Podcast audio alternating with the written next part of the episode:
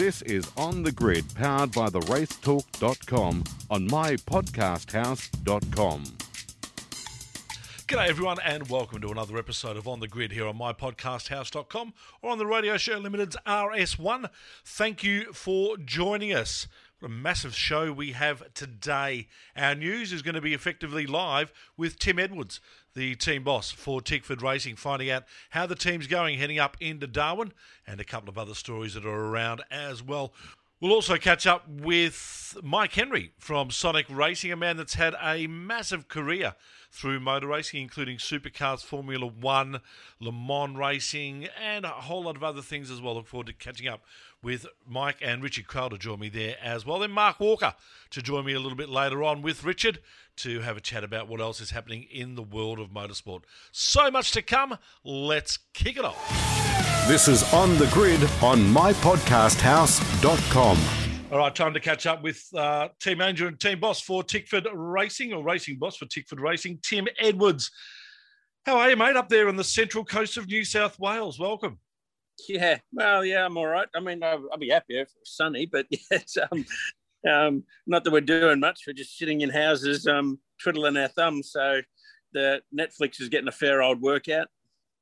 Sort of one of those weird ones, isn't it? You had to get away to make sure that you got into Darwin, but effectively you're not doing any different to what you would have been doing had you have been here in Victoria. No, correct. We're just got to abide by the same restrictions that are in Victoria. So, you know, we're allowed to go outside for two hours and uh, essential. So it's been, uh, I'm sharing a house actually with Cam Waters and Maddie, my team manager, and uh, we've all been taking it turns at cooking. And those pair, actually, that, that pair did a fantastic roast pork on Sunday night. So it's, um, yeah, so it's, it's, it's not all bad. no, I'm sure. And last, uh, first of all, I want to ask you the question in regards to last year compared to this year, and the the trip away last year was so very rushed, I suppose, and there must have been a little bit of adrenaline about it all, and getting out of Melbourne in twelve hours and over the border and all that sort of stuff. This year it would have been a little bit more nicely done. Oh yeah, yes and no. I mean, to be honest, when we first decided to go, we thought it was going to be a rush again. So we actually did exactly the same as we did last time. We frantically put the cars and everything in the truck. Yeah, and once we got, I mean, don't forget, we were close to going to Winton anyway at that point. So we yeah. weren't far away. So we just thought, let's be proactive. We don't know how quick we've got to go here. Let's get everything in the truck ready to go.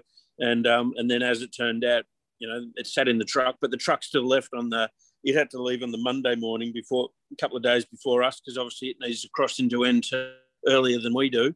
So the truck, you know, only a couple of days later after we loaded it anyway. So look, you know, yes, we had a little bit more time, um, but I suppose you know we also had a bit more time to think about it. And having lived it last year, you know, you can imagine it was um it was a bit of pill for, for you know for the team to to swallow and go home and explain to their partners. And in fact, we haven't got the full complement here. We didn't get that, and I don't think any of the Vic teams have. You know, there's just some people that just said, "No, nah, not doing it." Um, which is understandable. I mean, yeah. it was a big it was a big ask on on individuals and their families last year, and you know, there's there's all kinds of situations, people moving houses, people having babies. You know, you've just got to accommodate those things, and um, uh, and so you know we'll, we'll adapt. You know, um, might be a bit tricky for pit stops. You know, some people not normally doing jobs they they do, but yep. you know, the Vic teams team gander on the back foot. But at the end of the day, the priority is to keep the show on the road. Tim, just clarifying what you just said. So the truck's actually in New South Wales, so you don't have the cars with you on the Central Coast. No, they're um they're they're down in Sydney where okay. we parked the trucks. So um, but yeah, they'll leave there. Um, I think they got they're leaving Friday, um, and then they head up, and then they'll get to the NT border. Um, you know, I think Monday next week, which is when they would typically cross into Northern Territory anyway, because it's still a couple of days drive up. Um, once they get into NT, so they needed to be, you know, 48 hours or so before us. So how tough is that? At least last year you had the cars with you and you could work on them. This year, it seems to be like a two week gap where you can't even touch the cars. Well, it's yeah, it's it's not ideal because at the moment the cars are set up for Winton, so they've got different drop gears in, different setup. We're going to have a busy old time when we when we actually do get up to Northern Territory. But you know, mechanically they're set, they're ready to go. So you know whether you know the engine life and you know the life of all the components essentially is is ready. Um, it's just that we'll have to adapt the car and set it up for for Darwin, which you know is a good couple of days' work, which we'll be cramming into a day. You mentioned that you're uh, roommating with Cam Waters at the moment. You must be pretty happy with life. Uh, things aren't going too bad. There's been a couple of incidents. It would have been nice if they didn't happen, but at the end of the day, still sitting uh, up there in the championship. I think uh, a couple of hundred points away from Shane. Yeah, look, we're, we're in the hunt, and that's all we endeavour to be. You want to be in the hunt, and yeah, we've had a we've had a, a bit of bad luck in a couple of races, and you know, in fact, you know, both him and Chaz, you know, two of the you know, um, um, got taken out one race. I mean, yeah, it was. Um, oh, look, I don't, you know, I, I don't blame Chaz in any way for it. It was just, you know, they're both the victim of circumstances, but yeah, quite bizarre that you know both of them handed another chunk of points to Gizzy on a platter. Mm. Yeah, exactly. It's the uh, the story that just keeps on giving. We love it in the media. I'm sure you do. Great. You know, the, the, I think Nathan at Supercars TV's just got it spooled up, ready to go. You know, it's um, the, the greatest hits of those two. They literally, the second they have an accident, boom, up comes greatest hits, and, and they, they roll off half a dozen instances. Yeah. yeah they don't have to go trawling for it anymore. No, they're right there. The uh, the fingers on the button, mate. Downsville, uh, down to Townsville, a three week break. You guys expected to stay away? Will you be coming home? No, no, we'll we'll be coming home on Sunday night. Um, that that was the commitment that was made to all of Victorian teams. Um, you know, that's still five weeks away, so you know everything's trending in the right direction in Victoria at the moment. You know, they, they understand where every case is coming from, and obviously the numbers dropping by the day. So you know, we're still hopeful that you know in five weeks' time things will be opened up and we'll be able to travel up there as normal. A lot of things happening in the world of supercars at the moment. I want to get your thoughts on the Gen 3 situation and the delay in the release of the car until August of 2022. Good or bad scenario? Well, it's actually uh, yeah, it's a it's a delay to when we're racing it, not a delay to when we're when we're releasing it. So okay. we'll still be, you know, we'll be. I mean, we're not backing off as a team, nor are any other teams. We're all flat out, you know, we'll be building them in the back half of this year. What it means though is, you know, we get to gradually um, implement them. You know, we can go testing. You know, it means we've got the first half of next year to actually understand the cars, build the spares up. So um, it's a delay in when we're going to race them, but it's not a delay in you know they'll still be on track. You know, early 22, no difference. You know, the date that we actually de- debut the team cars on track will probably not be much different to when we would have if we're going racing at the first race. Yeah, okay. it just gives us a much bigger window to actually prepare for the first race. That's the only thing that's been stretched out. So from a team point of view, I think it's it's it's it's it's good. Um, yeah, it's a little bit strange that the mechanicals of the car will change halfway through the season. You know, they'll still have it'll still be a Mustang, it'll still have Monster or Truck Assist or yeah. whoever on the car, but mechanically it's going to be different. And you know, this gives us the window that you know, rather than the guys not having a Christmas break um, because they're flat out building spares and spare cars and all those sort of things. Um, you know the cars will be will be ready and we'll roll them out you know i suspect probably you know maybe march next year or something like that and start having dedicated gen 3 test days that will happen sort of on the side while we continue going racing with the current cars. So um, you know when you actually think about it and put it in that context you know it's apart from the strange bit about having mechanically a different car partway through a season, everything else is actually in, you know, the, the team support it. And I'm not aware of any team that's not in support of, of the decision that we've, we've made to, to delay the racing of it, not the implementation of it. No, fair enough. Uh, Peter Adderton is uh, having a wild card shot at Bathurst with uh, Richie Stanaway and Greg Murphy announced today at Erebus. Was that uh, discussed with you guys to put in another Tickford car? No, no, it wasn't. Uh, you know, I think, you know, whether he thought we were going to charge too much money, I don't know. I don't know why, but I mean, look, had we been approached, we, we, we certainly would have considered it. But um, I think maybe there was probably more of an underlying issue there that obviously Richie's had a past history with us, and maybe maybe um, Peter was being tactful there in not sort of poking the bear. um, you know, it might have been part of the deal that he did with Richie that, yeah, it, it won't be it won't be one of the two teams you've driven with before. Yeah, maybe. Fair, fair enough. To you, surprised to see guys like Greg Murphy and Russ Ingall come back into the game for the one race? Oh, it, it's it's certainly unusual. I mean, the reality is they're races, and you know the pair of them will be you know, I don't, I don't, think, you know, when it's in, ingrained in you like it is with so many of us, whether you're reporting on it like you do or, or, you know, administering in it like I do, you know, it's just, it's, it's in your vein. they'll be working pretty bloody hard in the background to ensure that they, you know, they don't embarrass themselves. You know, that I'm sure they'll be they'll be doing a lot more exercise than they possibly were, you know, up until a month or two ago, um, which is good. I mean, look, you know, they're both high profile guys that have got a lot of history in the sport, so you know, gives us a couple other cars to lap. Yep. Interesting to see how they do go. Finally, mate, before we let you go, the uh, new tyre, of course, was going to be released at Winton, the Super Super Soft the uh, the Dunlop there for the supercars. That's going to be held over now for Darwin as being the first race. You don't get that soft launch on the tyre anymore. You just go straight into a tyre that's probably going to bring the car in every two laps. Yeah, we're definitely going in at the deep end. There's no doubt about that. I mean, you know, we were always a bit nervous about going to Darwin, but we thought, well, at least we'll learn the tyre at Winton and understand and I'll try and make it last. But instead, we're going to try and do that on the run at Darwin. So look, there's no, there's certainly no risk, you know, as far as the teams are concerned. Um, or we certainly don't believe there is of of having sort of catastrophic failures like um, like we had at Phillip Island a few years, or in fact, like you saw in Formula One on um, at Azerbaijan yeah. on um, Sunday night. Um, what you could see is if it's very hard on the tyres, you could see blistering, much like we saw at Tailem Bend last year, where all of a sudden you jettison five seconds a lap. So um, uh, you know, I think that's probably what everyone's more nervous of rather than um, ha- having um, other failures. Just you know, you just run out of rubber and um, and um, and start going a hell of a lot slower.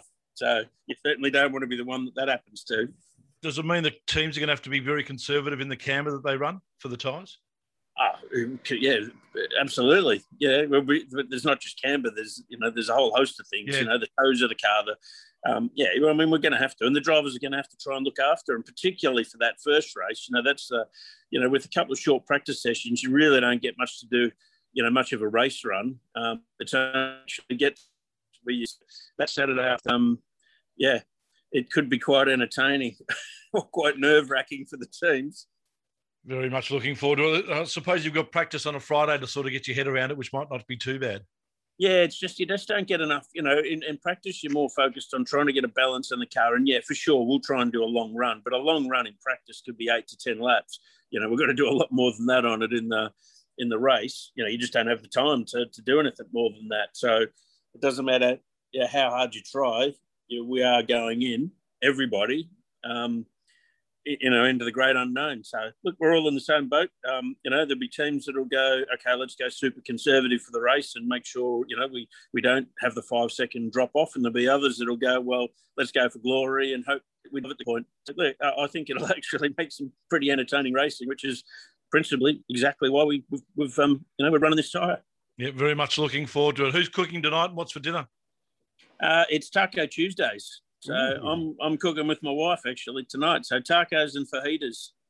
All right. Well, I better let you go there, mate, and get those underway. Thanks for your time, Tim, as always. Uh, enjoy your, the rest of the uh, week and a half away and have a great time up in Darwin.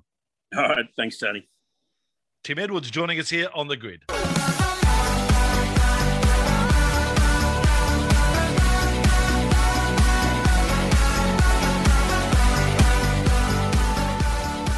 All right, joining me as always, Richard Crowell from the racetalk.com. Hello, Crowsy. Hello, Shebexter. How are you? I'm very well, thank you, mate. How are you? Yeah, good, good. Uh, another lap around the sun. Uh, no, yes, look. happy birthday. No, stop it. No, good, really good. Uh, lots going on in the world. Obviously, uh, cracking Grand Prix, which we'll talk about a bit later on in the show. Uh, thoroughly enjoyed watching that from Azerbaijan. One street circuit to another in Formula One. One was rubbish, and the other one was a thriller. So we really loved it. But I'm looking forward to getting into our featured guest of the week, Shebex, because this man has some stories to tell, and I think we'll get a few of them out on the show this evening. Yes, I'm sure we will. Uh, started his career back in sort of, uh, I suppose, supercars to an extent. One of the first employees for Holden Special Vehicles back in 1987. My God, he's been around for that long. He doesn't look a day over 60. Michael Henry joins us. Hello, Michael. G'day, mate. How you going? I think I feel 70. Yeah. it's, a, it's a welcome to the show and a massive backhand. That's how we roll here. That's how we roll the show, mate. First of all, how's uh, lockdown 4.0 looking after you, buddy? you're coping? Yeah, we're good. We uh, we're making the most of it. It's um, homeschooling, so I'm at home with my daughter. I'm doing a bit of study myself, so we're at school together we argue over who makes lunch and a bit of playground politics, and off we go. Really. Beautiful. Now, for people that uh, follow Australian motorsport, and, and, this podcast does go around the world, but uh, they will be familiar with you more recently for your exploits in Porsche Carrera Cup Australia and on the headsets to the likes of Michael Almond and uh, winning plenty of races and fighting championship battles. But your motorsport story goes a long way back. Where was your first introduction to the sport and, and what sort of got you involved in the first place? Uh, for me, uh, it was Speedway. Um, I grew up uh, with a, a, family, of Speedway followers may know them, the Lacey's, and um, uh, consider them a family. Uh, and they're wonderful old bunch. Um, so going way back, uh, I was about 12, I think. I got taken out to the Melbourne Speed Bowl to see a sprint car race and um, blew me out of the water. I'd, I'd, seen it on telly. I'd sort of watched it, sort of touring cars. Uh, I remember probably my first memory of watching on telly was uh, Rocky and the A9X at Amaroo Park. Um, and uh, yeah, it was, sorry, Oran Park. And um, yeah, it was from there really. So I went to the Speedway and it just was amazing. Just fantastic. And from there off we went. I mentioned uh, your early gig with Holden Special Vehicles. You went there primarily as a mechanic. Yep. So I'd done an apprenticeship in a Holden dealership, and uh, and I'd actually tried to get a job working at Brockies, um, but they they wouldn't release me from my apprenticeship lesson. Uh, and in hindsight, probably turned out okay because it was in that period of time where uh, HDT had their troubles. So um, so a few colleagues that were at HDT ended up at HSV, um, and I got a phone call one day to go and paint the floor um, before it opened. So it was from day one really, which was great. And that was fortuitous, I suppose, to the extent that you uh, were in the the Walkinshaw group from that point on and remained with them for such a long period of time, especially through your uh, your early exploits overseas in the UK. Yeah, it was. Uh, yeah, it's one of those things, isn't it? You, sometimes you're in the right place at the right time, and and my involvement with Tom was uh, just changed my life. Really, you know, it, it's something that um, I'll be ever forever grateful to him and, and all the people that, that I worked with that, that were under the umbrella. It was um, it was such a good company to be involved with. Tom was um, proper racer, and so for those of us that wanted to go racing, it was pretty easy. Um, you know, you got uh, a lot of fun, and there was some good blokes, and we got up to plenty of mischief, but uh, ultimately it was all about going racing properly and and yeah, it was something that I was just lucky to be around. So it, it I think in the end I've had oh, six or seven periods of employment working for Tom, and uh, yeah, miss him massively really. We'll, we'll get to the international stuff soon, but I'm interested in those early days of HSV, and I, I suppose the the racing stuff was very closely linked to the road car program, and in the early days the the first HSV cars were homologation specials for the racing program as well, the Walkinshaw. Um, what what was it like being on the ground floor of what would go on to become a really iconic part of the Australian motoring scene? It was unbelievably good. I mean, it was one of those things where I suppose as a teenager growing up with Rocky at his powers, you know, in, in those days of HDT, it was hard to envisage in the early days uh, with HSV being able to be any bigger than what HDT was. You know, it was a bit of a, you know, for all the mechanics that I work with, HDT cars were the thing. So um, when HSV started, I don't think anybody realised just how big it could become. Um, so I mean, in the early days, it was great. There was lots of mechanics. There were 15 of us initially, and we were in uh, Notting Hill um, and, making cars from ground up. And you know, in those days you know, the, the Group A had, I think it was 23 bits of fiberglass on it. And, uh, and there was a period of time early on where, you know, nine of every 10 that we had made went in the bin. Because um, at that point, Australia was in no position to manufacture at that level those sorts of cars. And it was something that, that we'd seen in Europe, but to do it here was a big thing. You know, I remember, I forget the name of the company or some of the companies, but I mean, Boble made bits, and there was the mob that made those point ambulances. They were making fiberglass bits, and it was all over the place. Um, so to see it grow in those days was great. You know, to be involved in it. We had a press release day. I remember uh, where we took ten cars out to Calder, and the journos, um, you lot, um, trashed them to death, killed them, and then um, the following weekend was the opening of um, the Thunderdome. So we had to get resurrect three cars out of the bits, and um, so I went down to Fisherman's Bend where they dumped them afterwards, and um, we spent all night pulling bits off ones and you know off one and putting it on another and, and sort of made the took the three best and, and off we went. And um, so yeah I don't think you ever realise when you start that what you're involved with and then you know looking back at it in hindsight what you know led by John Crennan what he built um, you know with Tom's support was unbelievable you know it was I think you know, at one point we were you know third fourth biggest manufacturer in the country Mm. um, which was amazing just great And were you strictly road car side, or was there any crossover to the HRT side of the business and the motor racing side at that stage? in the very early years, this that, that was all before HRT. So Mm. so Larry built the cars. Yep. And raced them, and uh, there was plenty of good stories with those. So old Burnsy involved, and and uh, you know, getting to to meet Larry and, and uh, Neil at those points was pretty cool. We had a few HDT guys as well at uh, HSV. Um, and then HRT came sort of at the time when I uh, was, you know, it was a bit of a crossover, but that was when I, I first stopped at HSV and uh, went back to uni. Yeah, okay, interesting. So you saw it from afar, but Yeah. but, uh, and, and obviously we all went up to Bathurst, and you know we had those. Oh, I was only a teenager, so you know you had those. You were the no, annoying kid, mate. You go over there and clean the car, will you? yeah, So we had plenty of that go on, um, but uh, yeah, you know it wasn't. You weren't playing a part in the team specifically at that point. They were definitely two different entities. Yeah. And at uni, it was a degree in control systems engineering. What Yes, the hell is that? Where, where do you find this stuff? Yes. Mate, that's the thing about being a good journo, which Well, I'm yeah, not. that- that's what it was. It's, a, it's electrical engineering, but uh, in those days you had a, a choice of um, uh, control systems or general electrical or communications, and um, so uh, um, yeah, I chose the control stuff. It was great. Love it. And when did the first move to Europe happen? When Um, what and what what spurred that on? Uh, but basically, this will sound terrible, won't it? Because you keep pumping the tires up, and it's all not true. Um, at the time, my partner and I um, thought that we might be able to get a funded holiday in Europe off the back of my work experience for uni. Yeah, So, uh, so uh, I mean, that's as honest as it can be. Um, on a few beers on one Friday night with a mate up at a mate's place, I, I hatched this plan that maybe we could do that. So, um, so in those days, no email um, and and anything like that. So it was a handwritten letter. Well, I think I probably typed it out in the end, but it would have been bloody awful. Um, and posted it across to uh, a gentleman called Andy Morrison, who had been here, uh, who put HSV together for uh, Tom. And so, yeah, I sent Andy a letter thinking, you know, dear Mr. Andy, you know, don't know if you remember me, but, um, and it came back and, and, or a phone call came back about three weeks later. In those days, you know, it took a couple of weeks for a letter to get to the UK. Um, and he said, yeah, what, what do you want? You know, I said, I wouldn't want a job.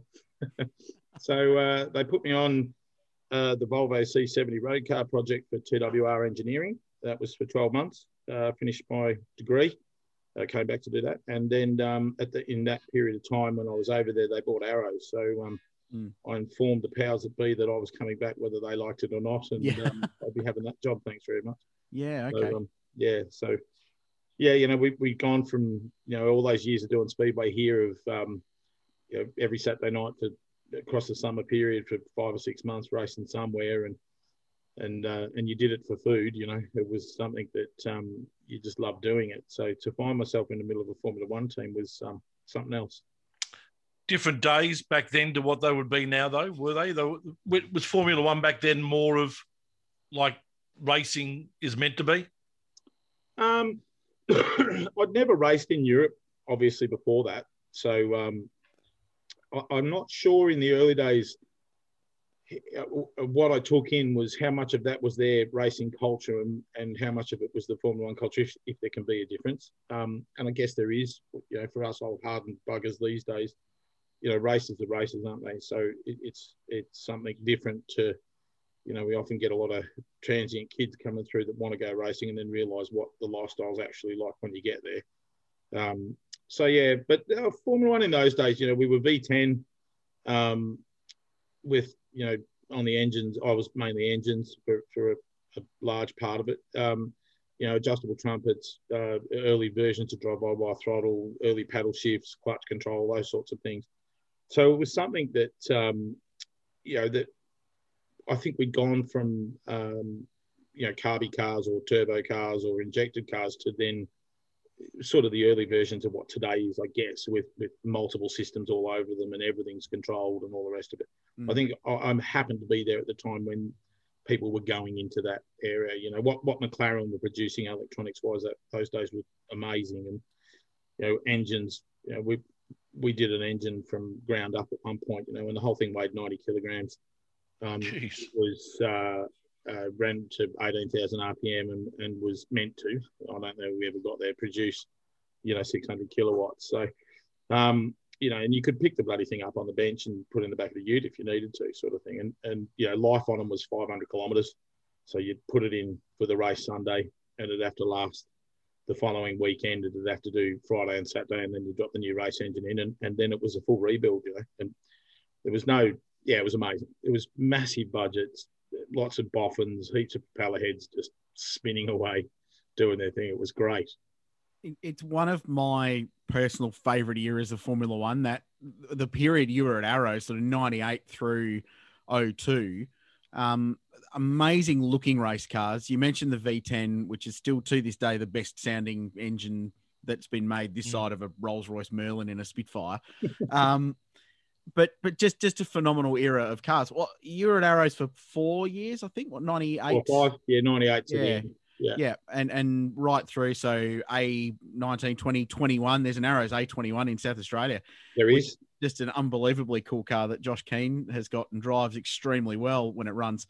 Um, just what what was it like being on the on the forefront of a a smaller team but with a pretty decent technical package and there were great guys in the team there, like Mike Coughlan, um, Eghbal Hamidy was one of the designers, aerodynamicists, um, right through quality people working at that team. As small as it might have been, it was still a really cool little race team, wasn't it? Oh, it was fantastic. It was, um, you know, Tom never put together idiots. So, you know, he always had good people. Um, and I think when you get to Formula One, even the little teams, they're big. You know, uh, if I remember correctly, and, and I've probably not even meant to say these days, but I, I, think in those days we spent, you know, our budget was like 50 million pound. Yep. And I think at the time it was suggested that Ferraris was like, you know, 350 million pound or whatever it was. Um, they're, they're, the numbers I remember of it. But you know, we were spending a million pound a week. So you never felt like you're in a little team, you know. Yeah. So at one point, um, you know, my boss came to me and, and we'd had some equipment given to us from a company called AVL that did in, in cylinder pressure measurement. And um, so we decided we were going to head down the path of doing that to understand what it was. And of course, nobody had ever done it. So, you know, the boss handed it to the propeller kid, you know, off you go, mate. Have some fun with this. And we spent months in the dyno um, playing with this thing until we started properly measuring in cylinder pressure. And from there, you know, we were able to use that then to analyze combustion processes, which then led into engine modeling. So we, we got organ, um, got involved with a, a young guy that was uh, I think it was at the uh, University of Manchester, and um, that they had this massive, big four-cylinder boat motor. It was like four-story high thing, and um, flat out it was doing 150 revs or whatever it was. But um, he had been doing work modelling the combustion process, so we got involved with them, and of course that led us to do other things. And um, you know, we we started designing engines around modelled data so, you know, we got to one point where we were able to use that program to run multiple CAM profiles through an analysis and then say, well, rather than build five of them, we'll just build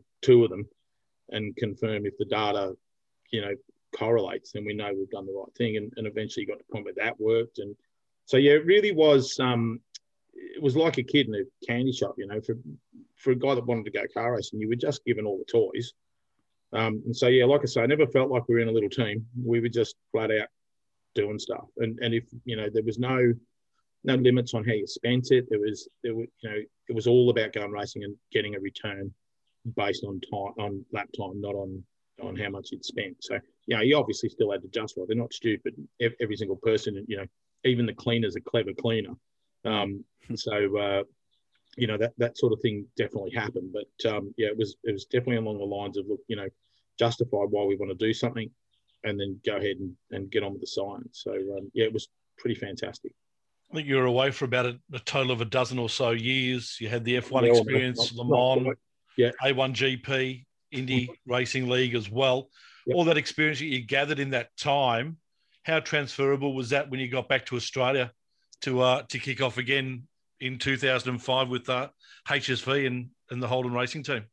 It um, in some ways it was amazing. It, it's something that as I've become an old grump, and, uh, my da- daughter will completely confirm I'm grumpy.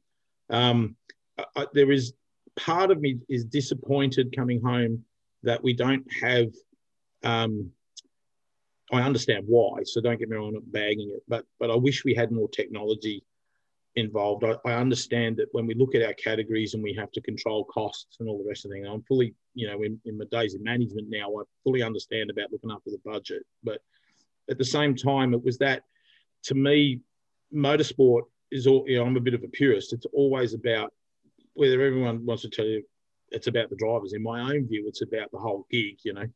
Um, and so, you know, I've seen plenty of old blokes who, who, get more enjoyment walking around the paddock, looking at the differences in the cars, than they do out of watching them crashing into each other on the track. So, uh, I guess um, part of me felt that, still does feel that the what a lot of what I'd learned over there I was unable to apply here, which has been disappointing. Um, however, there were other parts that I learned over there that really were great to apply here. So the um, oh, you know, just what I'd learned from you know, just going racing uh, straight out the box was always going to be a good thing. Um, but then being able to apply some of the more um, analytical approaches to things, I think in those days, you know, we, I remember specifically in oh, oh five, I think it was, um, uh, 06, whichever year it was, we started using Carl Jacobs' uh, analysis software in uh, at, at, the Holden Special Vehicles dealer team. And um, remember going to Tassie uh, specifically, and Teco and I had come up with a strategy of uh, what these days you you know you always hear on the television undercuts and overcuts. We were overcutting, so we were letting old mate go first, and then we'd use hot tire, push like buggery for a lap. And but we we made sure all the time that we were sitting in the right spot because uh, every race we'd lost the start. So Garth was sitting in second behind whoever it was. So we used that strategy to win all three races that year. And and um, I, that I look back at that really fondly. That, we sort of you know the technology was still pretty new. People are starting to use it, but we'd used it that weekend and you know really made a difference with it. So it was those sorts of things that I felt like were great when we came back. So you, you spent five years, as you said, at Arrows. After that, I think you were at Zytek weren't you, for a while? Yeah, I went to Zytek for uh, oh, three years, whatever it was, um, which was uh, at the end of the TWR days, we'd done um, the other half of the engine department. We're doing IndyCar stuff with uh, the Nissan Infiniti engine. So I got involved in that a bit. That was my first Indy 500. And then um, I went to, when, when Arrows went under, we all run like bats, you know. um, uh, the mouse plague. Off you go. Yeah. Uh, and uh, so there were quite a few of the old boys up there. So I went up to Zytek. They asked me up, and um, initially we did a year of IRL. It was new. Uh, Motorola were gearing up for the the reunification that was coming the year after. Um, so we ran Zytek systems for Honda um, in 03, I guess it was. Um, so we did that, and then uh, at the same time, A1 was starting to happen. So I got involved in that. I had a, a really good mate who was putting that together. Um, a guy called Stephen Watson, who was uh, a driver from Arrows, amongst yeah. other things. Um, but uh, South African, like, fantastic old boy, good mate.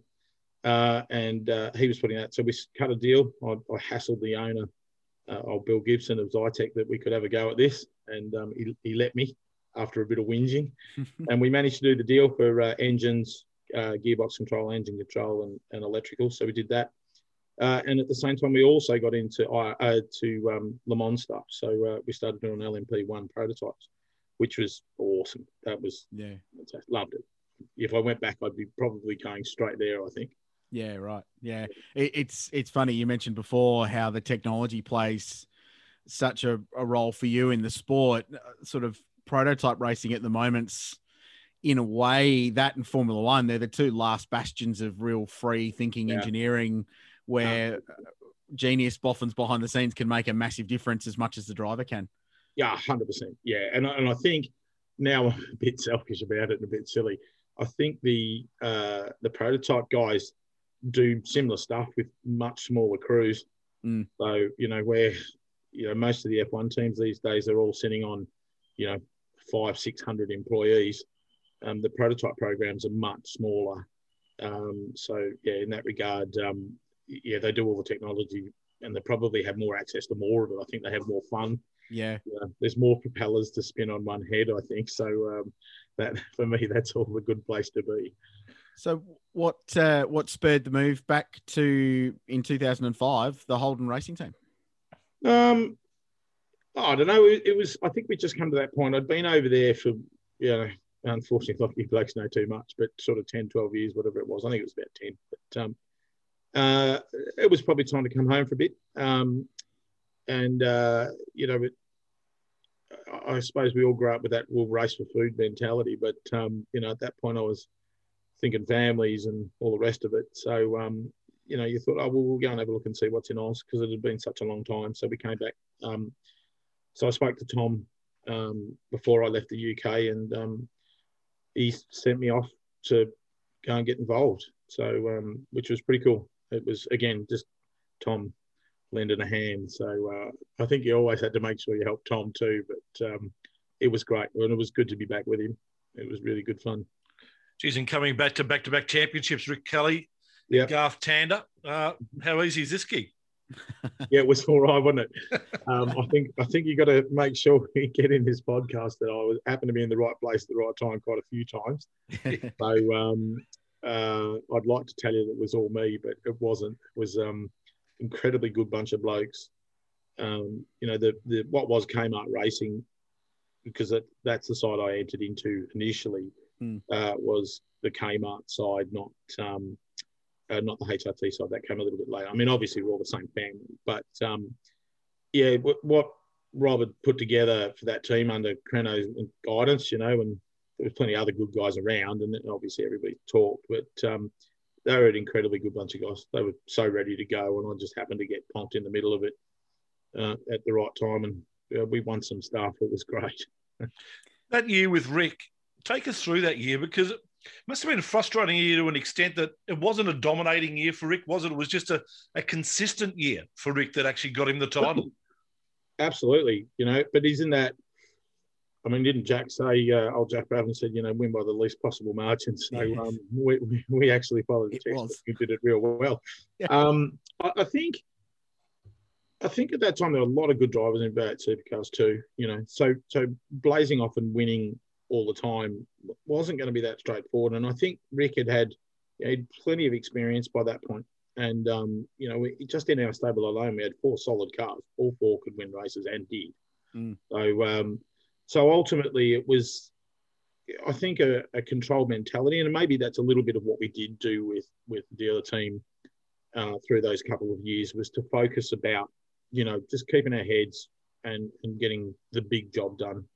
Um, was you know probably part of it. Th- the year before, Teco and I, we he might disagree with me because I spoke to him about this recently, but um, we'd we started what we called the financial year championship the year before, and um, and the whole point of it was only for ourselves to look at um, a way to gauge how we were going. So it wasn't about winning anything; it was just about to say, look, everyone talks about the championship. So you know, whoever's had a good start, the good end, and all the hoo ha at the end, and you know, you blokes wax on lyrical about it all the time and drive us all nuts with you know clearly incorrect appraisals of what's going on.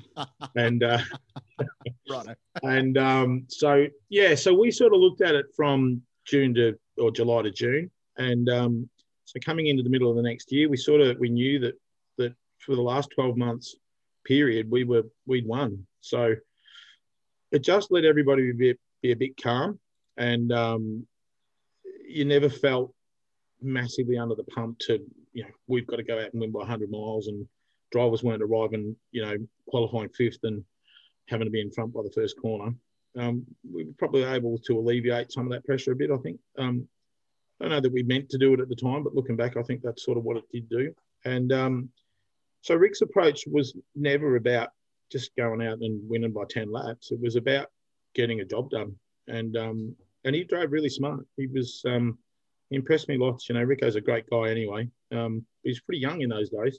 Mm. So, um, keeping him. You know, I used to often reach in the car before the race and grab a handful of his jumper or his overalls and rough him up a bit and sort of say, "Come on, mate, get the focus on." And, and he really was good at it. You know, and, and in the end, because we had two drivers who are you know taking points off each other to begin with. Um, you know, if, if if Garth hadn't had his results, then Rick's probably would have even been a bit better than they were, and vice versa. So, you know, we had we genuinely had two competitors. There was none of this one preferred side of the garage. Everyone got a fair go, even go. They they they got on between the drivers incredibly well, Mm. and and there was never a crossword in the team. You know, Rob would have a, a bit of a moan every now and again, and we'd all point out to him that he didn't really matter too much, just back in your corner there, mate. And uh, but we we did. Everyone just got on, and we got on with it. And I think that's why Rick. You know, I, I know I've heard that said before, but to me, I think it was one of the purest championships there was because consistently he was just the best bloke. Uh, we could spend an entire podcast talking about that era of, of HRT and the dealer team and everything that went around it. But I want to throw three names at you and just get your sort of instant thoughts on those to sort of cover this era off. Uh, the first one, Garth Tander. Uh, well, he's a good mate, so I've got to be nice, don't I? Um, he listens as well every now and then. Does, Does does he? GT? Yeah. Well, he hasn't rung yet, so uh, he's clearly not listening to this. Um, I, I think it's really one of those things for me. I I honestly think there were times during those days if you give him a tractor, he was going to win the race. Um, he was one of the most complete race car drivers I'd ever seen. Uh, loved working with him. He had plenty of grumps about him at times, and, and we've got plenty of good stories. There's three podcasts in, you know, the, the banter around the, the garage at the time, and some of them are pretty good stories. You can ask him one day about doing a whole team debrief, looking in the corner, not looking at any of us. Things like that were great. But um, but the reality of it is that we all, I I genuinely feel we all learned from each other a lot. We all pulled together really well, and I look back at it so fondly. I honestly believe, and I really hope he's not watching.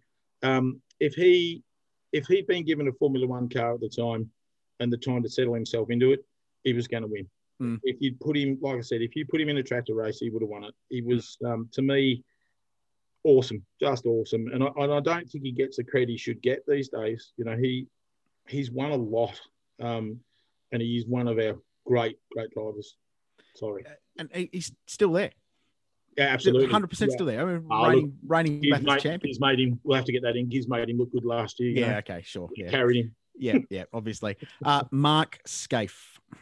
Yep, Scapey. Um, I was my involvement with Scapey was his last couple of years. Um, it's hard to, I guess it was a you know superstar thing really for me coming back that uh, he he was the one in our organisation that was the superstar. You know because Lowndesy wasn't with us at that point, um, so he was the famous bloke. You know the, his last weekend at Oran Park was incredible. Every time you'd open the door on the truck, there'd be thousands of people hanging outside trying to get to him. Mm. And um, you know, there were a couple of times where I sort of grabbed him and to get him in the garage, and push him through the crowd, going, "Sorry, I need him. Sorry, I need him." And they just everybody wanted a handful of him. So um, he, uh, to me, dealing probably the most significant thing in that time, the way he dealt with the pressure and then kept on doing the job was pretty impressive. You know, um, I was probably overseas during his best years, um, but he still won stuff. You know, and, and right to the end, he was still good. And then the other memory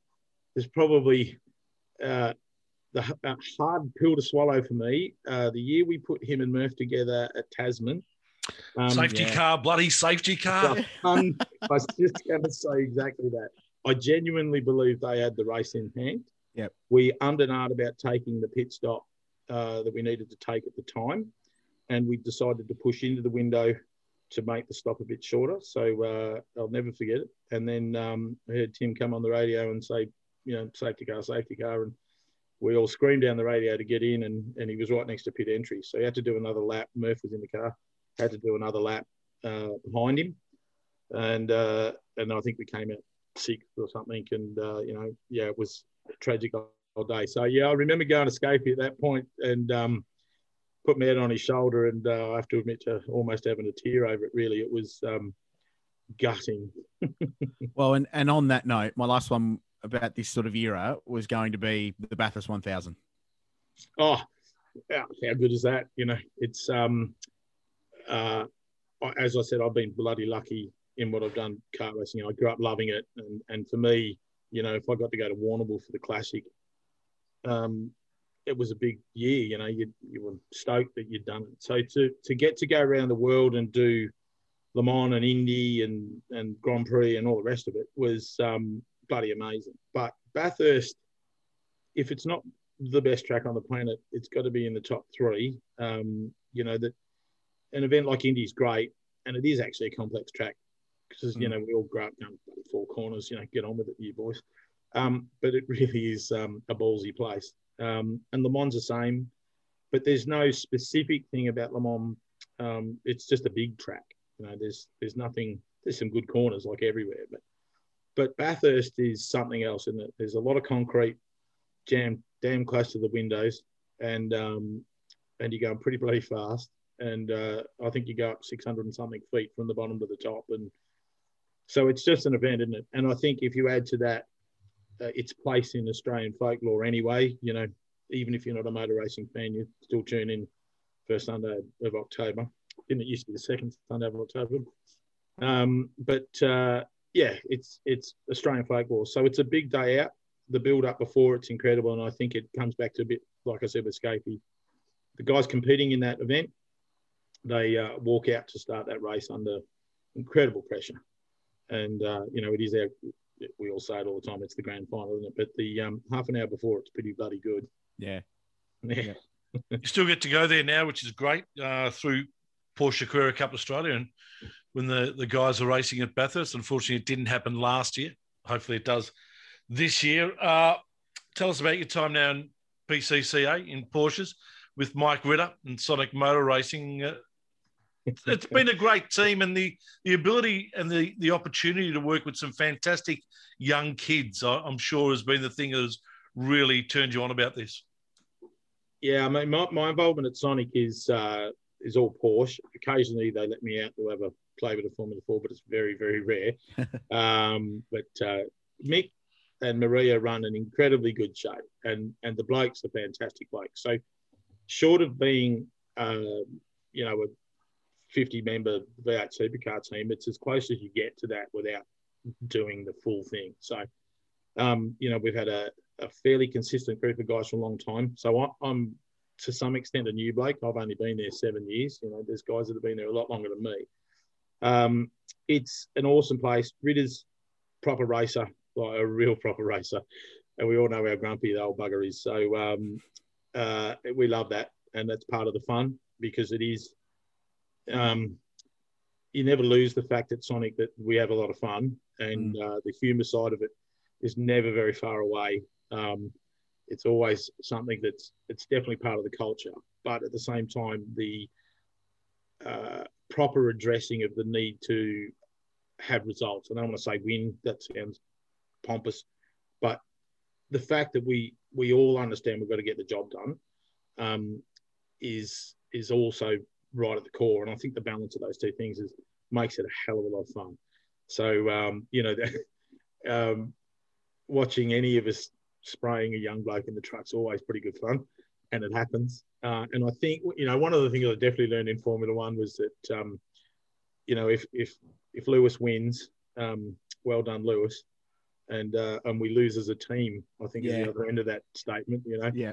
Um, at Sonic, let's win or lose as a team and uh, and let's get the job done. And um, no matter who we've had in the cars over the years, it's been uh, paramount to do a proper job. You know, it's uh, the support of, of Bob Jane for that team specifically with the Porsche has gone on for years.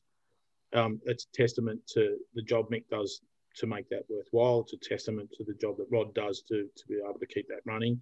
And and I'd like to personally think that as a group, the team does the right thing to keep that sponsorship is a valid thing. Um, I think it's good for the sport. I think it's good for the team. I think it's good for everybody, and, and definitely, you know, then it allows us to take some drivers and bring them through. Because Shebek's, you're actually right. Some of the young kids that have come out of that place is, you know, you only got to look at the V8 Supercar grid at Bathurst every year. Yeah. And it's always a minimum of a third, if not more than a half, uh, the guys in the in the field are ex Sonic blokes. But, but and just even moving away from Sonic, just the, the series itself and the ability for guys like Michael Campbell, Jackson Evans, even Jordan Love to an extent, they're all just really punching so hard overseas at the moment and doing everyone proud. A hundred percent. Uh, uh, The one you missed, and I, I've got to get him in there, is old Foster. Oh yeah, Oh, yeah, yeah, hundred percent. He'd Yeah, be Nick. terrible company with Yeah. me if I didn't get that in. Um, yeah, look, it's it's pretty cool, and it you know, uh, for me, I guess um, to some extent there's a, a, a subculture, if you like, or a separation of the generation, if you want, where there are guys coming through Australian motorsport who aren't aspiring to V8 supercars; they're aspiring to go overseas. Um, and I think that's an ace thing. So you know, Foster. Jackson, Campbell, and Lovey have all made a fist of it. Um, you know, from a racing perspective, what Matty Campbell's achieved is awesome. Um, it's just great, you know. Um, and obviously, others are all doing. it. I mean, obviously, Jordan got his first year last year. He got COVIDed, Yes. so um, he's you know hopefully he gets a better run this year at it. But uh, all of them are still at it, and uh, yeah, can't be happier for what Carrera Cup produces. And that Carrera Cup is a, a fantastic series. I, I, I bang on. and I'm involved in the category. I call it and have done so for a decade. But I, I'll argue till I'm blue in the face that the teams in Carrera Cup are as good as any operating in our sport in this country now at the front end, and and we play up the rivalry between you guys at Sonic and McElrea, but it's legitimate because you guys box on every round, every week. It's always, you know, you've all got four cars each. You're always at the front of the field. You've got the best young drivers. It tends to be that those are the two teams telling most of the story.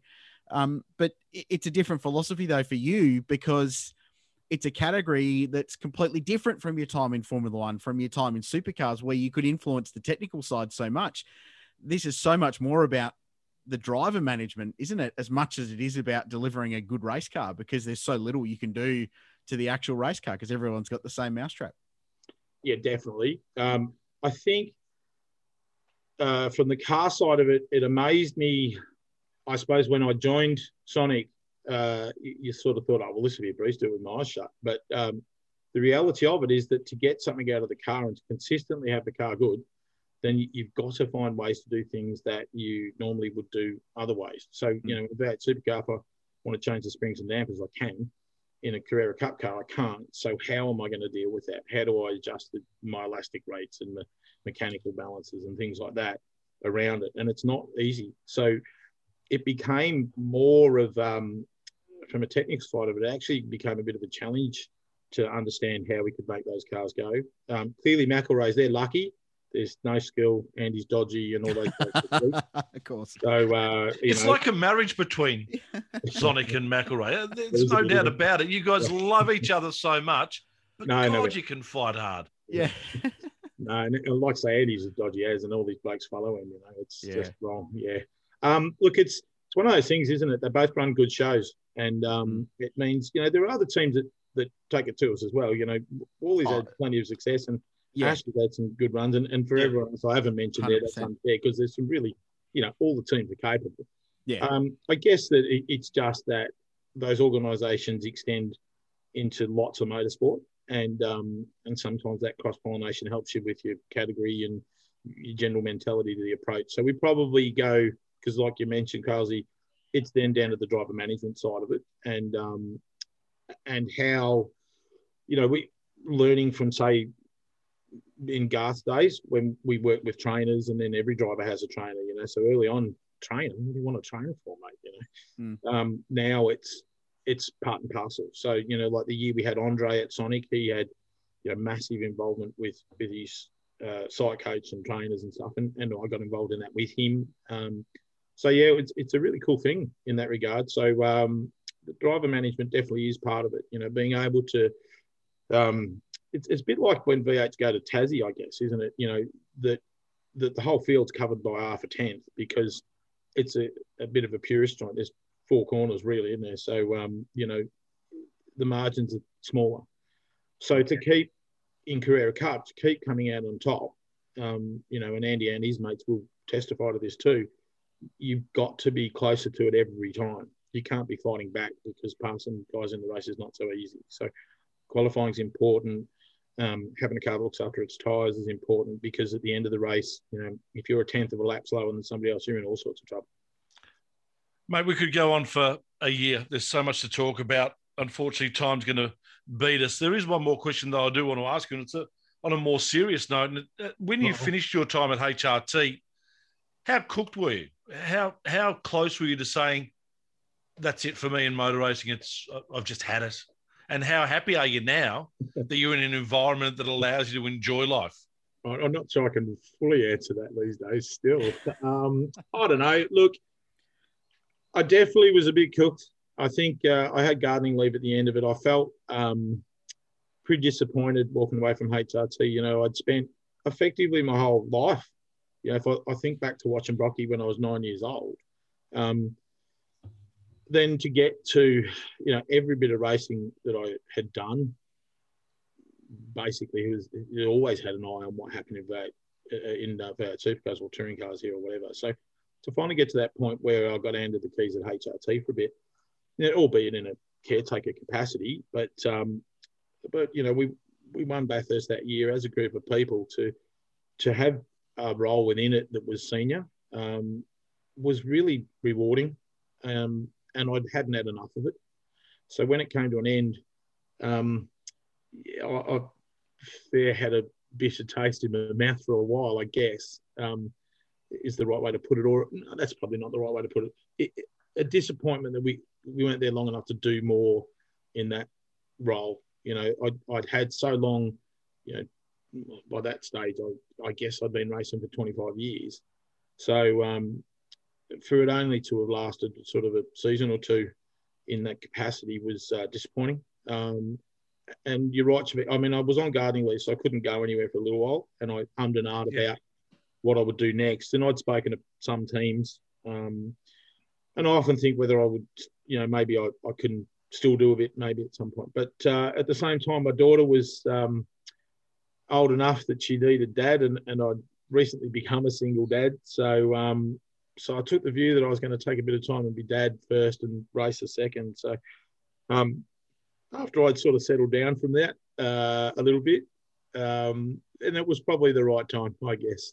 Um, and and I, just, especially with Sonic coming along the way it has, um, it was uh, yeah, I, am still uh, able to maintain a, a, fairly competitive streak in motorsport by being at Sonic, and that's probably in hindsight allowed me to understand there's a bit more sometimes. You know, I, I got involved with um, Foster was running with a team called Hub Auto.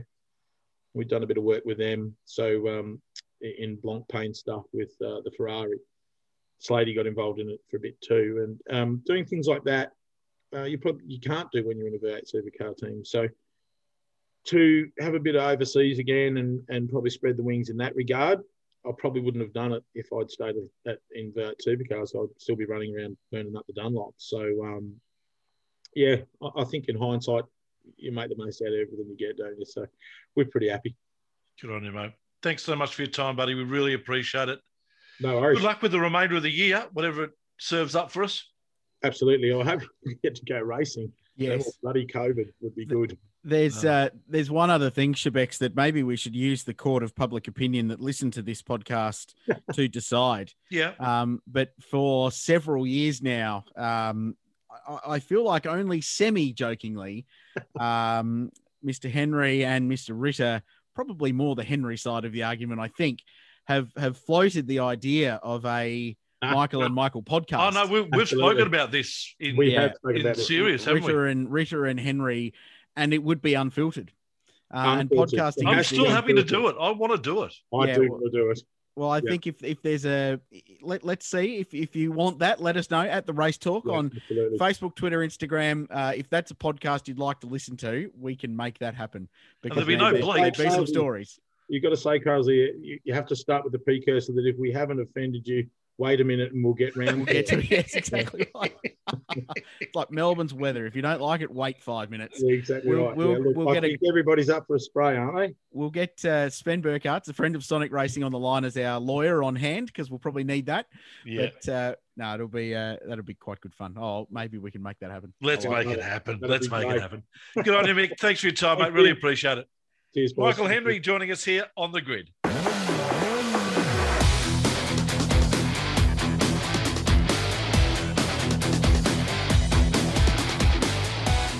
All right, Krause joining us as he always does for a chat is Mark Walker, of course, from the racetalk.com as well. Hello, Mark.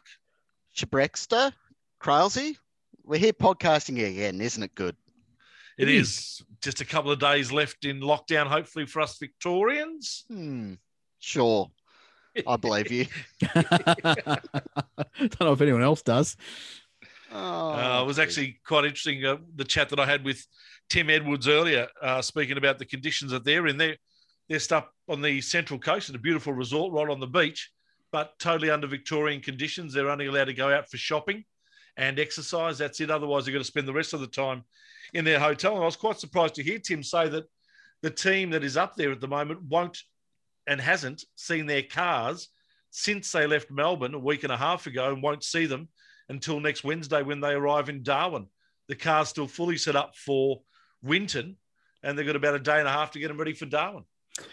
Far from ideal, isn't it? But then again, these race teams have become quite good at operating on the fly in the last 18 months. So, really, it's much of a muchness for the Victorian teams, especially working on the road, tuning things up on the road, and, and they'll be able to turn their cars around quite quickly from from what the Winton spec would be to what the, the Darwin spec is. It's a, a change of final drive ratio, put the correct setup in, get them on the patch, get them square, move on. They'll be able to turn them around. I don't think it'll affect their performances too much.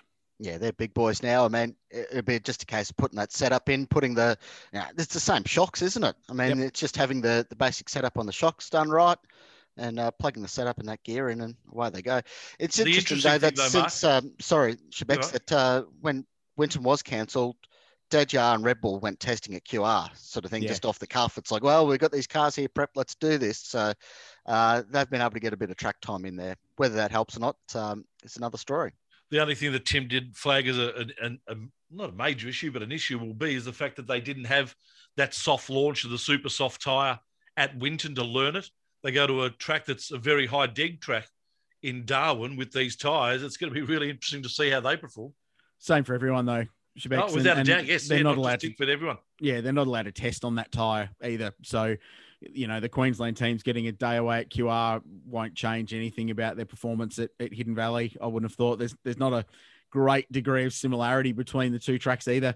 So yeah, I, I don't think it's going to cause a massive drama, and I've got complete faith in these race teams, as good as they are these days, um, to turn things around and, and be bang on the money. And certainly for Cam Waters, who's you know rebuilding a, a frustrating start to the season, coming off the back of a win at the Bend, um, and a really good burnout, he's going to want to pick up where he left off from a Tickford point of view and um, and score some big points up in the top end. Where traditionally they haven't had a, an enormous run, have they? Off the top of my No, head, I- Tickford they haven't, no. had a, a great run up there. So maybe this is a, a, a chance to turn things around. Oh, JC was on the podium there last year. Yeah, extreme circumstances, but yeah, I agree. Sure. Yeah, no, exactly right. Uh, Cheers, boys. We saw a great race of Formula One at Azerbaijan. It uh, had everything you'd want out of an F1 race, which was fantastic. Yeah, it was beauty, and it was it was what we said the other week, Shebex, was that it's amazing, isn't it, when you get a championship with more than two competitive teams, how the racing product improves so much, and this is exactly what's happened in Formula One. Is that the the field is compacted. We're in what the eighth year of the current set of regulations, seventh or something like that. Um, Merc's off the boil a little bit. Red Bull's strong, but then Ferrari have regained some ground, and then you've got teams like AlphaTauri and um, the artist formerly known as Jordan at the front as well. So it's great. Like it was a cracking race, big drama, some tire issues, everything you want out of a Grand Prix. Fully endorse the Michael Masi decision to red flag the race and restart rather than finishing under safety car. Um, that that was something Formula One has lacked in the past was a mind towards what makes the better show, and that was definitely for the show. And boy, did it deliver! It was such a good finish to the race, and and we got an outstanding podium as a result of that, and all the drama you want from a Grand Prix. And the outstanding bit was Channel 4 in the UK, Mark Webber squealing. Yes, when, When Hamilton, Hamilton really- fired it off. Yeah, Oh, that was fantastic. Go and find that one Shebex to put up the front of the I show. will, it was yeah. uh it was pretty special. The other bit there is Lewis Hamilton forgot his magic switch, yeah, which reminds me so much of my son when he the best toy we've got here is our cars and he just gets in there and presses all the buttons and you'll be driving down the street Oh, the, the seat warmers on. Oh, the headlights are pointing off to the side. it's, he had no idea what went on there, and he's just absolutely sprayed at the first corner and uh, dropped a ton of spot, um, ton of points in the championship as well, which is pretty important there. So, yeah, good podium. I wake up Monday morning, you see that as a podium, go, oh, I need to investigate this. Yeah, yeah. Was it's a- Hamilton doing that the equivalent of uh, Tiger Woods shooting a seven over on a par Oh, three or something? yeah, it just but proves that oh, these guys are actually human. It, it'd be Tiger shooting seven over, but being in front by two shots going into the final hole Yeah. because Lewis was in the absolute Yeah. prime position to win that race. And with Verstappen out, it was an enormous thing for the championship coming into some races that are going to suit the Red Bulls. So going into Austria and, and circuits like that, they reckon will suit Red Bull. So, yeah, for the um, championship point of view, it was the best result because all of a sudden there was going to be this big swing back the way of uh, old Lewis. But in the end, it, it's squared between the two of them because they both scored no points. Have they actually finished that qualifying session yet? oh, yeah, that was that was average. That the irony, I was I was waiting for the conspiracy theorists after another Ferrari shunted at the end and gave them a pole position again, but um, yeah, that was that was pretty messy. Four But, red flags, was it? uh, yeah, for it the was. hour? yeah, yeah. Wow. Yeah, I think it's up there with a record in Formula One, but it was great. Like the, from an entertainment point of view, that race was terrific, and that that's what you want. And the funny thing is, it was closer to an IndyCar racing style and how it played out than it was Yeah. a Formula One race, and that speaks to the volumes of how good IndyCar racing was. But uh, terrific stuff. It's, it's pretty compelling at the moment, and give them a racetrack where they can overtake a little bit and and an even field, and you end up with a pretty good product. Other big takeaway from the weekend there was Formula Two. Oscar Piastri. Ah. Yeah, He's got a lot of real deal about him, doesn't he? Yeah. Rookie, and he's up there absolutely knocking it out of the park. P2 there again on Sunday. Yeah, even with a penalty. Yep. Um, which was probably deserved an unsafe release, but not his fault.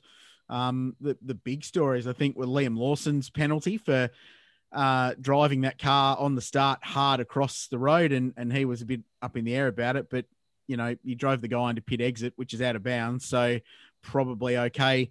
Um, and then the old three wide and Dan Ticktum lost it completely with that little moment there, barreling up the inside, trying to make it three wide into a 90 degree left hand corner. Didn't work particularly well.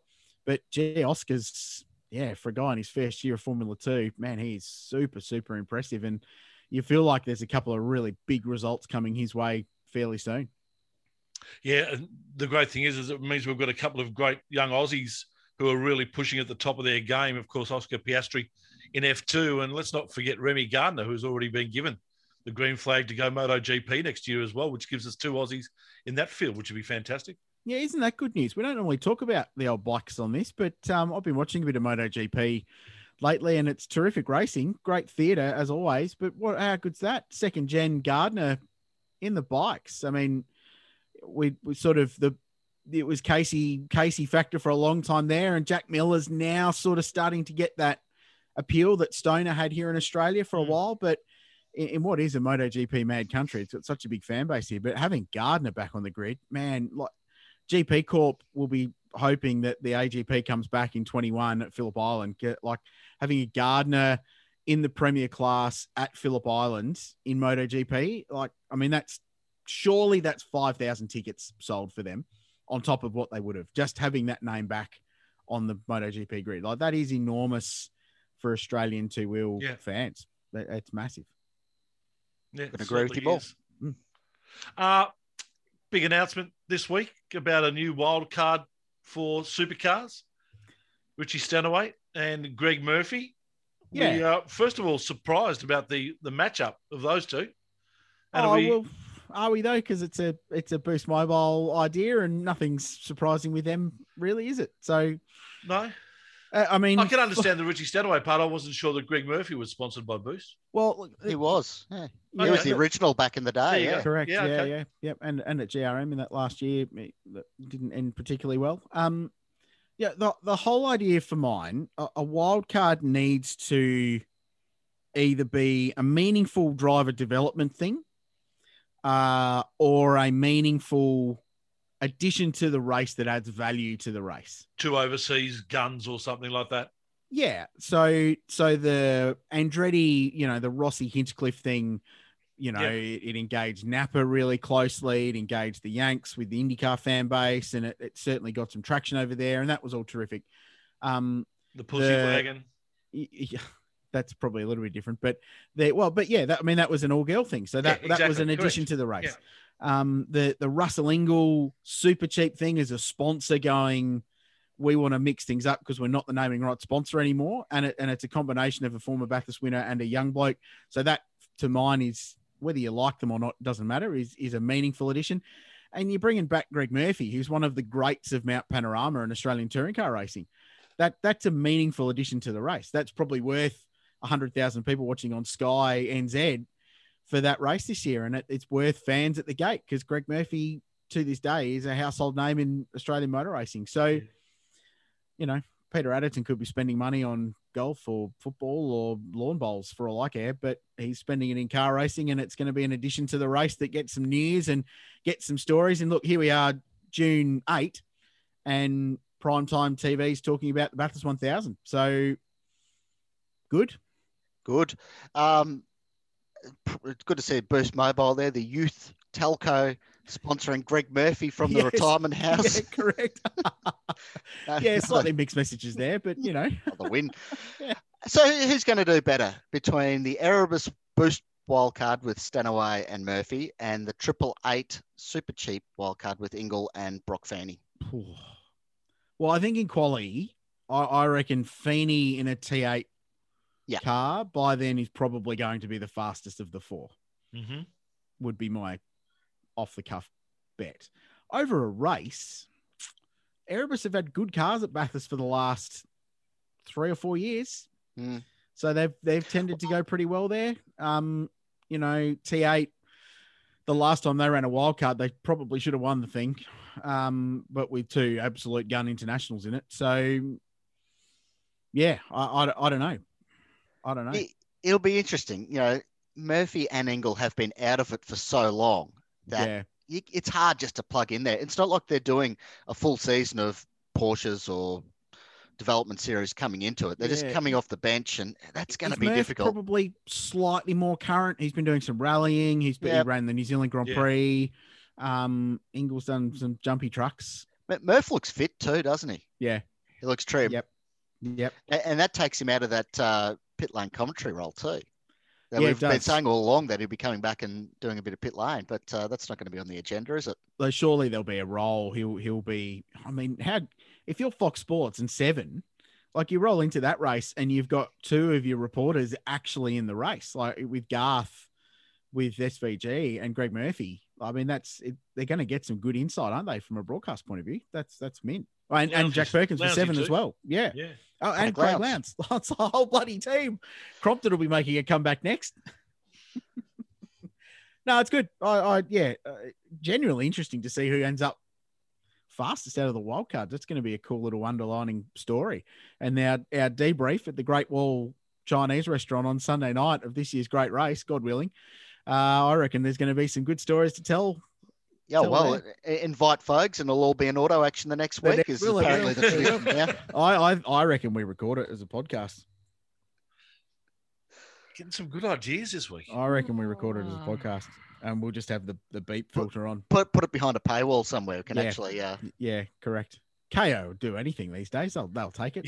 They run a show with Reynolds and Caruso, so you know why not? I'll film it with a couple of iPhones and we'll uh, get some video with it as The well. Bathurst debrief. I Yeah. like it. Beautiful. No, good good stuff. Lots of news, and um, hey, in a week where or a month where we've lost a, a supercar round for the short term, um, pretty good news generation from from motor racing, and and we lost a uh, an ARG round as well, which has been postponed. Morgan Park now to August. Um, to keep the news stories going like that in peak football season is uh, a- a bit of a win for motor racing. Except there was that one buried on Friday afternoon. It was buried on Friday afternoon, Rich. You Oh. might not have seen it. Yeah, yeah. Did, did you miss that one at, at No, I, I didn't. I didn't afternoon? miss it. I was trying to avoid it, but We, uh, we say we say things about the communications department at Supercars, but they've absolutely nailed that one by jamming it out there at five o'clock on Friday that they're going to delay Gen three. But I, I'll throw this to you. Is that still a thing? Late Friday afternoon, bury the bury the lead at four thirty five Yeah. o'clock because Yeah, 100%. the whole when- news cycle's so different now with the internet. Yeah, but whether you're going to print on a newspaper or, or and, and for those that aren't aware, the whole idea is that that you release something at five o'clock Friday night because no one cares at five o'clock Friday night. They're at the pub or they're with their family or doing whatever they're doing. Um, I think it's still it's still a terrible time to put a press release out with Yeah. big news. But and and it's still the time you put your bad news release out and and postponing the Gen three stuff, whether it's bad news or good news. I'm I honestly don't know because it might be the best thing for Gen three that's happened is actually putting a finite date on when they're actually going to launch the bloody thing. Okay, I but the sta- uh, sorry, Shebex, the Yeah. statement did read: Supercars thanks fans for their ongoing interest and looks forward to showcasing the various stages of the Gen 3 program during upcoming broadcasts on the supercars.com website and socials channels as we ramp up. I shouldn't have breathed then; there was no comma, and Alright. ramp up information and inventory surrounding the project. So there you go. That was the statement. I was going to congratulate your son, Mark, for the uh, drawing of that chassis too, the Whew. Gen 3 chassis. Why would they released a picture of the actual chassis in the flesh, like welded steel, chromoly tubing, whatever it is, and then they released the CAD. I, I don't. The, Yeah. the tie, it was uh, bass backwards. If But you, the, the, the guy, the guys at Pace and Triple Eight, they just made that up. They Yeah. just they had some stick drawings that they just based it on, and oh, go and weld that there up. we go. Yeah, Uh, to, to be honest, it, it's a it's another case of who cares. There's bigger problem. There are actual problems in the world that, to get upset about. Mm. This being delayed isn't the end of the world. It gives them time to get their stuff together. Everyone's going to be hot to trot. It's no stress. You look at NASCAR when they brought in the COT. was that back in 2007? Mm. It was phased in gradually during a season. It Yeah. wasn't a hard cutover that, all right, Sydney, we're going to roll up here with this new chassis. They go, right, this race here, we're going to have the new chassis. We'll have it again in a few weeks' time. We'll have it. So who cares? You know, this sort of stuff's happened before and the world moves on. Yeah, I tell you what though, traditionally, whenever a new car rolls out, Brad Jones Racing nail it. Right, car of the future rolled out fast from the outset. I'm going to go and chuck. So I don't even know who's driving for them next year. I don't think they do, except for Nick. Nick Percat will be one of them. But go and chuck some early cash on them for Bathurst next year. Because first couple of rounds, new car, Bathurst will be, if it's this calendar, it'll be what the third round With a new car, of yeah. Gen three. So she'll be, It'll be City bra- Motorsport brand- Park, the Bend, and then probably Probably, yeah. Whatever the warm up is next year. So brand new car going into the one thousand. She's she's going to be uh, properly interesting. I wouldn't have thought. Will it roll? It'll rule out wild cards next year, surely, won't it? Yep. I have thought yeah. the great race because they they're going to have jobs on just building twenty what will be twenty six twenty yeah, six tw- cars rather than Uh, But money talks, doesn't it? I mean, if well, yeah someone you got the coin, you can dolly it up and you can get Greg Murphy off the bench. yeah Having said that, though, Tim Edwards did stress before that while it was delaying the racing release of the Gen 3 car, all cars are expected, all teams are expected to have a car on track by February of next year. yeah. So you can So, you can bet your bottom dollar that at wherever the preseason test is or at the first round next year, and we still don't know that, um, there'll there'll be Gen three cars barreling around for sure, yeah. for sure. I, I'd put cash money on that. I don't do that very often. Hmm. Hmm. So there you go. Because Uh-huh. who has cash money? Always great Exactly. to catch. Always great to catch up, boys. We'll do Good it again show, this one. when we preview what should be a very, very exciting Darwin. Yes, looking forward to watching it from the warmth of my living room. yeah. I might go down to the Williamstown Boat Club and watch it from there just so I feel like I'm sort of in Darwin. Yes, because Oh. it'll be ah. it'll be thirty degrees down at Williamstown, won't it? Minus 30. Well, I'm going to see if I can mail order some of those big NT stubbies. Yeah. That that tastes a bit like dirt. The, Good oh, idea. I thought you were talking about the ones that said "see you." Oh no no no! Yeah, you okay, can't do right. that. No, you, No. no, you, you can. Oh. Anyway. Catch you next week, guys. See you later. And we'll catch you next week too. Thanks for joining us right here on the grid.